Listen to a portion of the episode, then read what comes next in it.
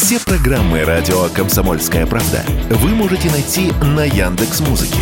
Ищите раздел вашей любимой передачи и подписывайтесь, чтобы не пропустить новый выпуск. Радио КП на Яндекс Музыке. Это удобно, просто и всегда интересно.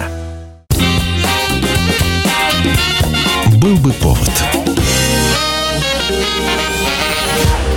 Здравствуйте, я Михаил Антонов, и эта программа «Был бы повод». 6 августа на календаре и рассказ о событиях, которые происходили в этот день, но в разные годы, ждет вас сегодняшняя передача.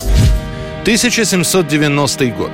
Писатель Александр Радищев приговорен к казни за книгу «Путешествие из Петербурга в Москву». В ней автор, управляющий петербургской таможни, замахнулся на самое святое – основы государственности, критикуя самодержавие и крепостное право. Сама Екатерина II, ознакомившись с содержанием произведения Радищева, сказала «Бунтовщик, хуже Пугачева». Радищев был арестован. Посаженный в крепость на допрос он не назвал ни одного имени из числа своих помощников, уберег детей, а также старался сохранить себе жизнь. В итоге уголовная палата приговаривает Александра Радищева к смертной казни. Приговор, переданный в Сенат, а затем и в Совет, был утвержден в обеих инстанциях и представлен на визирование императрицы Екатерине II. Царица, желая проявить монаршую милость, отменяет казни, заменяет ее десятилетней ссылкой в Сибири. Вернется из ссылки Александр Радищев только после смерти Екатерины. Указ об этом подпишет Павел I. 1890 год, 6 августа. Убийца Уильям Кемлер становится первым казненным на электрическом стуле. Кемлер был убийцей, который в пьяном состоянии зарубил топором свою сожительницу. Этого преступления оказалось достаточно, чтобы приговорить Уильяма к смертной казни. Вынесение ему смертного приговора совпало с проходившей в США кампанией против практики повешения. Этот способ казни казался слишком жестоким. В то же время в США Томас Эдисон Эдисон изучает переменный ток, в том числе, как он действует на человека. Дело в том, что Эдисон пытается доказать опасность этого тока. Сам-то Томас считает, что постоянный ток абсолютно безопасен, а вот переменный, который так любит Никола Тесла и его последователи, опасен. Именно для этого Эдисон и входит в число тех, кто придумывает электрический стул. Адвокаты Уильяма Кемлера пытаются убедить суд казнить своего подзащитного традиционно, так как новинку никто не пробовал. Экспериментировать над преступником, по словам защитников, это антиконституционно. Их никто не послушал, а зря. Попытка казнить Кемлера не удалась. Он остался жив после того, как через него в течение 17 секунд пропускался ток. Не волнуйтесь, все в порядке. Ситуация под контролем. Успокойтесь, пожалуйста, Пришлось повысить напряжение до 2000 вольт, но для этого понадобилось перезаряжать источники питания, и все 15 минут, пока батареи заряжались, обожженный Кемлер истошно кричит. Вторая попытка продолжалась больше минуты, и очевидцы описывают ее как жуткую. Несмотря на это, электрический стул был признан Верховным судом США орудием казни более гуманным, чем виселица. 6 августа 1925 года советская пресса сообщает о гибели 43-летнего командира Красной армии, члена Реввоенсовета Григория Котовского. Так это вы и есть знаменитый Котовский? Да, я Котовский. Жалко. А что жалко?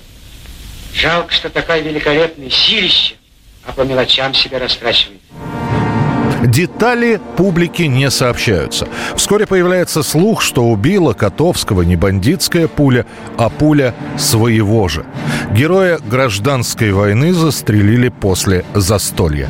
На вечерних посиделках присутствует беременная жена Котовского, она родит через пять дней, соседи-командиры по поселку, сам Котовский и некто Мейер Зайдер, бывший адъютант Мишки Япончика и приятель Котовского. Он когда когда-то, еще в царское время, помогал Григорию прятаться от полиции. Именно Зайдер после того, как все разойдутся из-за стола по своим делам, выйдет с Котовским на улицу и дважды выстрелит в него. Одна из пуль попадет в аорту, и Котовский умрет практически мгновенно. Зайдер прятаться не станет, позволит себя арестовать. Правда, на допросах он начинает путаться в показаниях. Сначала говорит, что стрелял из-за ревности, дескать, Котовский оказывал знаки внимания его жене. После Мейер начинает говорить, что был зол на друга, так как тот не помогал ему продвигаться по служебной лестнице. Мейер Зайдер получит 10 лет тюрьмы, из которых отсидит меньше трех и выйдет на свободу. Через год его найдут задушенным на железнодорожных путях. Это будет месть сослуживцев Котовского за убийство своего командира. 6 августа 2014 года. В ответ на американские санкции и санкции ряда других западных стран Россия отвечает зеркально. По указу президента России Владимира Путина в нашей стране введены продовольственные контрсанкции. Объявляется запрет на ввоз продукции из стран ЕС, США, Канады, Австралии и Норвегии. В Россию теперь нет доступа зарубежным рыбе, мясу, овощам овощам и фруктам. На ближайшие несколько месяцев страну буквально захлестнут шутки о людях, страдающих без хамона и пармезана. Хамон и пармезан. Два слова, которые сегодня все цело завладели Рунетом. В течение всего августа и последующих месяцев средства массовой информации сообщают, как санкции отразятся на иностранных производителях, которые потеряли российский рынок. Показывают сюжеты о польских фермерах, которые вынуждены просто выбрасывать свои яблоки. А если честно, ситуация катастрофическая. Что касается оптовой цены на яблоки, около 20 злотых, она не покрывает стоимость стоимости производства. Также появляются сюжеты о том, как поступают с продуктами, которые попали под санкции, но контрабандным путем были ввезены в Россию. Их давят. Мы понимаем, что люди тут служивые вы, но по-человечески не жалко? По-человечески не жалко, потому что если такая продукция попадет на стол, то придется жалеть людей. Чуть позже, в том числе и мировые экономисты, скажут, что продуктовые санкции, как ни странно, сыграют в какой-то степени на руку России. По оценке журнала Forbes, всего за несколько лет господдержка, контрсанкции и девальвация рубля превратили сельское хозяйство в один из самых прибыльных бизнесов в России. 1961 год. 6 августа. ТАСС сообщает, что в Советском Союзе произведен запуск на орбиту спутника Земли космического корабля «Восток-2», который пилотирует гражданин Советского Союза летчик-космонавт майор Герман Степанович Титов. Разрешите прежде всего выразить горячую благодарность за то доверие, которое вы оказали мне, назначив командиром космического корабля. Титов – первый космонавт, кто проведет в космосе больше суток. Его полет продлится 25 часов 11 минут. Он мог бы быть первым человеком в космосе, но, говорят, Хрущева смутило его странное имя.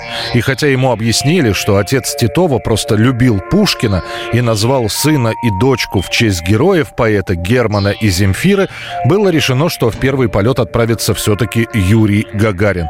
В задачи второго полета, кроме установления рекорда продолжительности входят также медико-биологические эксперименты и киносъемка Земли. К тому же Титов выполняет то, что Гагарин по определенным причинам сделать не мог. Космонавт ест и пьет в невесомости. Впервые человек в космосе спит. Дважды Титов переключает управление корабля в ручной режим и проводит упражнения по ориентации и стабилизации «Востока-2».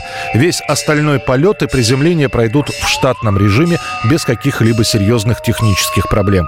Море человеческих чувств. Сколько волнений, радости и гордости принес он, дорогой нашему сердцу человек. Слава вам, Герман Степанович! Вы совершили великий подвиг, пример мужества и отваги во имя служения человечеству. Герман уже после не будет скрывать, что чувствовал себя после нескольких часов полета не очень хорошо. Его сильно тошнило, кружилась голова и даже поднималась температура. Но это будет сказано космонавтам в закрытом докладе. В прессе же сообщат, что полет, который для Титова станет единственным в карьере, прошел нормально.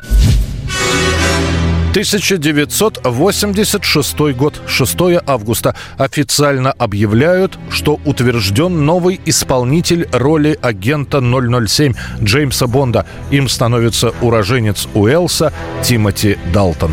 Бонд, Джеймс Бонд. Тимоти Далтон прославился своими ролями в мини-сериалах компании BBC. Один из этих сериалов, Джейн Эйр, показывали даже на советском телевидении. О том, что Бондиане нужен новый актер на главную роль, стали говорить после последнего фильма с участием Роджера Мура. Тому уже 59 лет, и на роль любимца женщин и суперагента он уже, мягко говоря, подходит не очень. Далтон сыграет в двух фильмах «Искры из глаз» и «Лицензия на убийство».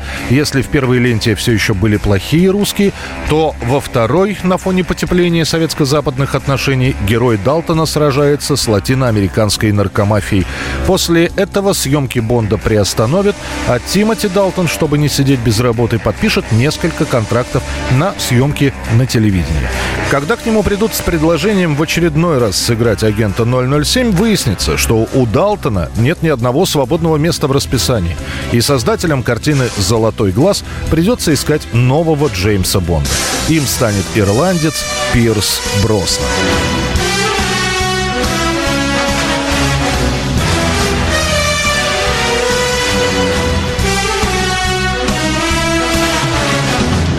Это была программа «Был бы повод» и рассказ о событиях, которые происходили в этот день, но в разные годы.